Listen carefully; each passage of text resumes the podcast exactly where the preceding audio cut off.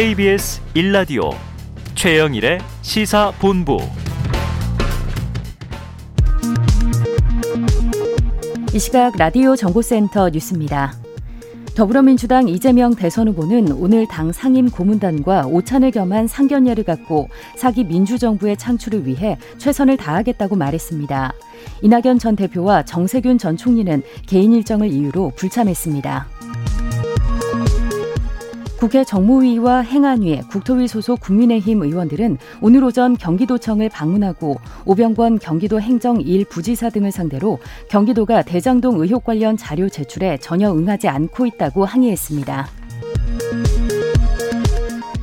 서훈 국가안보실장은 현지 시간 12일 미국 워싱턴 DC에서 제이크 설리번 미 백악관 국가안보 보좌관과 협의 직후 보도 자료를 통해 북한에 대한 적대시 정책이 없다는 미국 측의 진정성을 재확인했다고 밝혔습니다.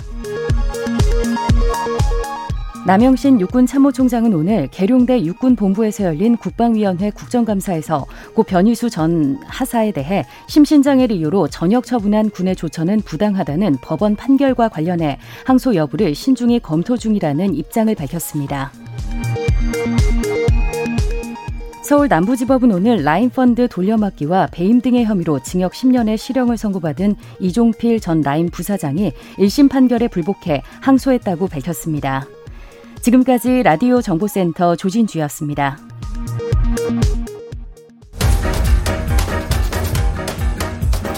최영일의 시사본부 10분 인터뷰. 네, 이제 2부의 문을 열었습니다. 단 10분 동안 이슈의 핵심을 10분 짚어드리는 10분 인터뷰 시간인데요. 오늘 코로나19 일상회복 지원위원회가 공식 출범을 했습니다. 위드 코로나 시대 눈앞으로 다가왔는데요. 코로나19 일상회복 지원위원회 위원을 맡으신 정재훈 가천의대 예방의학과 교수 전화로 연결해서 자세한 이야기 들어보겠습니다. 정 교수님 안녕하세요. 네, 안녕하세요. 아, 이게 뭐 위원을 맡으신 걸 축하한다고 하기에는 정 교수님의 고뇌를 제가 곁에서 조금 보아왔기 때문에 그럴 분위기는 아닌 것 같고요. 오늘 첫 회의 분위기는 어땠습니까? 네, 일단 엄중한 시기에 굉장히 중요한 일이기 때문에요. 네. 좀 신중한 분위기였다고 볼 수 있을 것 같고요. 음. 그리고 한 가지 다행인 점은 네. 정부나 전문가들이 단계적 일상 회복의 필요성과 거시적인 방안에 대해서는 대부분 동의하고 있다라는 것입니다. 음. 이제 우리 사회라는 것이 이때까지 너무나 많은 사회경제적인 피해를 감내해 왔기 때문에 그런 피해를 경감할 수 있는 수단이 필요하다라는 점에서는 모두가 동의하고 있는 것이죠. 네. 자, 주로 어떤 내용들이 좀 오늘 논의가 됐나요?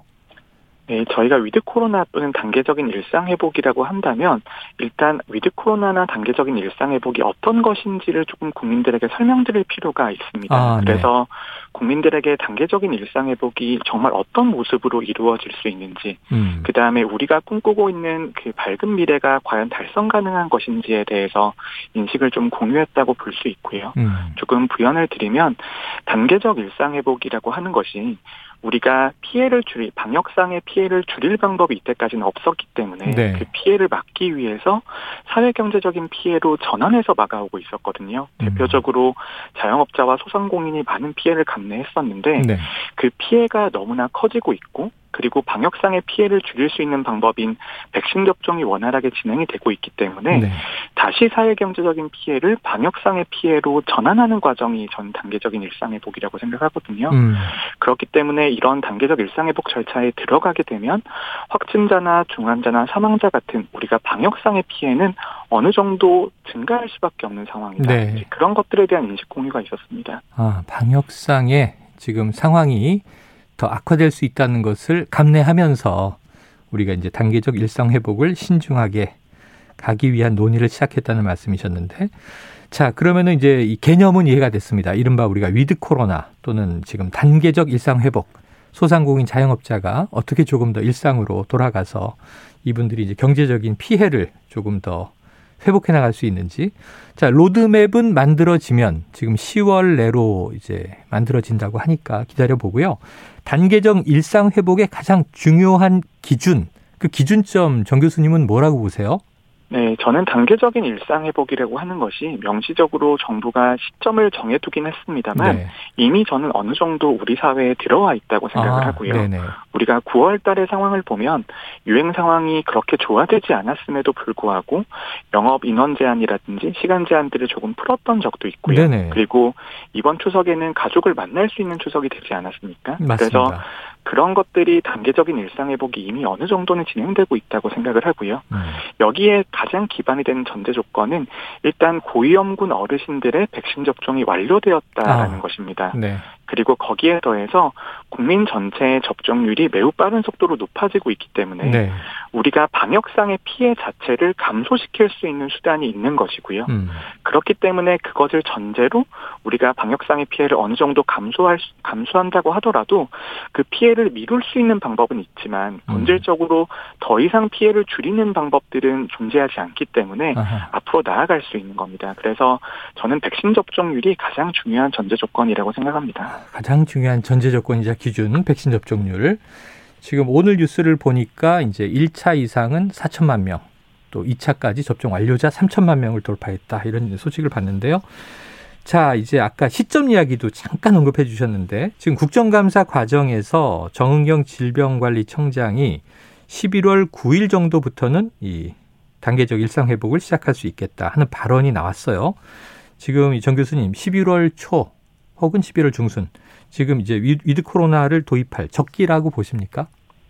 예, 저는 이 도입 시기를 미룬다고 해서 우리가 사건 해결에 있어서 도움이 되지 않는다고 생각을 네네, 하고요. 네. 그리고 9월 달에는 우리가 방역에 영향을 주지 않는 선에서 단계적인 일상 회복에 대한 매우 작은 시도를 해본 것이라고 봅니다. 음, 그런데 우리가 11월에 본격적인 단계적인 일상 회복으로 들어가게 되면 확진자가 급격하게 증가하게 되면서 방역 체계나 의료 체계에 부담이 될 수 있거든요. 네, 그래서 그런 방역 체계와 의료 체계를 개편할 시간이 어느 정도 필요한 상황이고요. 음, 그래서 그 필요한 시기가 한 달 정도라고 가정한다면 지금부터 충실히 준비한다면 11월 초 정도가 되면 본격적으로 시작할 수 있을 것이라고 봅니다만 음. 그때까지도 일부 이제 작은 조정들은 충분히 가능하다고 봅니다. 네. 자, 준비만 된다면 좀 빠른 도입이 필요하다는 말씀 주셨어요.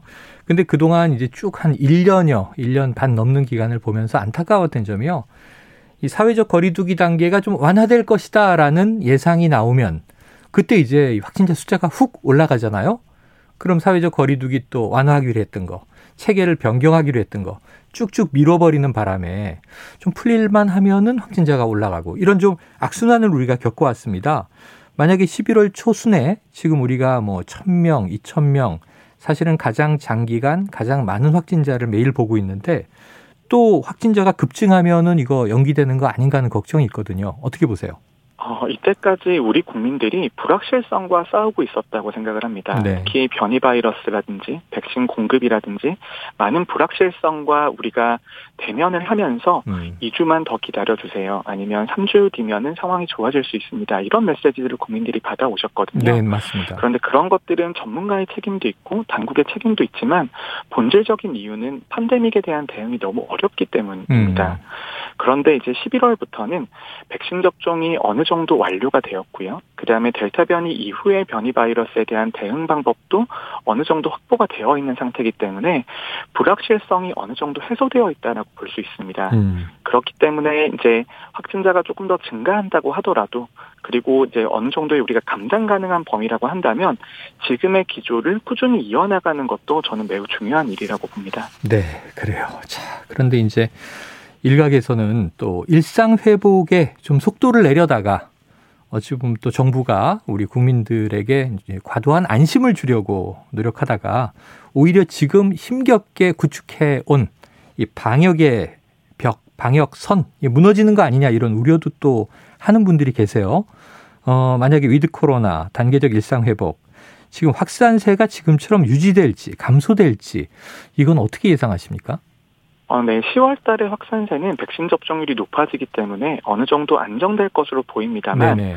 단계적인 일상 회복이 시작이 되면 거의 모든 국가가 확진자가 증가하기 시작을 했습니다. 네네. 지금 매우 중요한 부분을 지적해 주셨는데요. 음, 우리가 11월 달에 단계적인 일상 회복을 어느 정도 속도로 할 때 어느 정도의 확진자가 나올지에 대한 연구나 데이터는 아직까지 충분하지 않습니다. 네. 그렇기 때문에 정부나 전문가가 단계적이고 점진적인 완화를 말씀드리고 있는 것이고요. 음.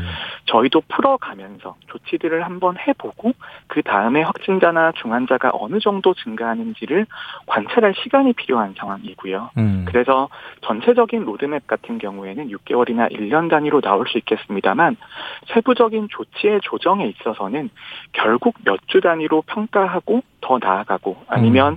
상황이 좋지 않으면 잠시 멈추었다 가는 그런 패턴이 반복될 수밖에 없다라는 것들을 음. 국민들에게 미리 설명을 드려야 될 것 같습니다. 네. 아, 그래서 처음 말씀하신 바 구체적인 계획이 이제 수립되고 준비가 완료돼야 시행할 수 있다 이런 말씀을 주신 게 지금 이해가 되네요. 말씀하신 대로 우리가 해외에서 보면 뭐 미국 독립기념일, 이스라엘 그리고 이제 유럽 국가들 접종률이 좀 앞서가자 전면적인 해제를 했다가 또 크게 역풍을 맞는 걸 우리가 봐왔단 말이죠.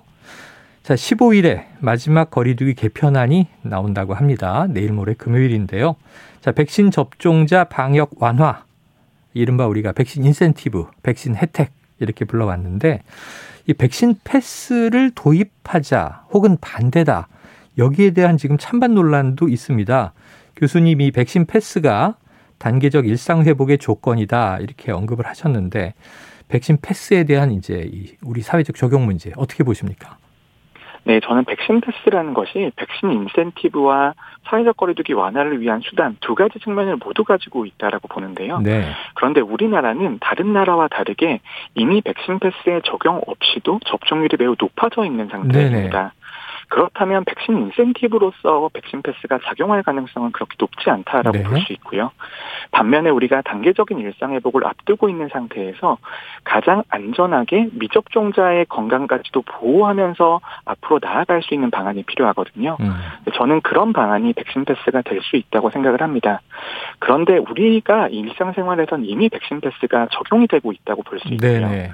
지금도 음식점 이용하실 때 백신 접종력을 확인하시고 인원수 제한 에 대해서 어느 정도 몇 명 정도 더 식사하실 수 있는 그런 대책들이 있잖아요. 음. 그런 것들이 백신 패스라고 볼 수 있습니다. 네네. 그런데 이 백신 패스라고 하는 것이 이런 미접종자에 대한 뭐 이제 불평등의 문제라든지 아니면 페널티의 문제라고 접근을 하게 되면 조금 더 도입이라든지 이제 적용에 있어서 논란이 발생할 수밖에 없는 네네. 면이 있고요.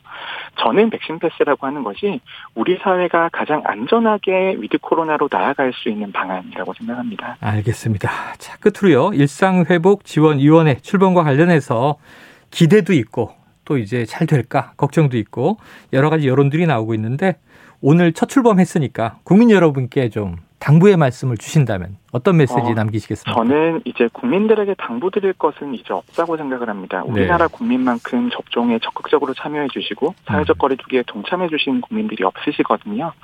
그래서 지금은 정부와 전문가들이 국민들이 만족할 수 있을 만한 계획 그리고 국민의 건강을 보호할 수 있을 만한 방안을 가지고 음.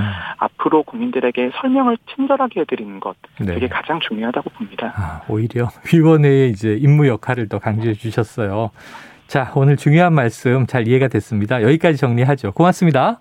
네, 감사합니다. 예, 지금까지 코로나19 일상회복지원위원회 위원을 맡으셨고요. 정재훈 가천의대 교수와 이야기 나눴습니다.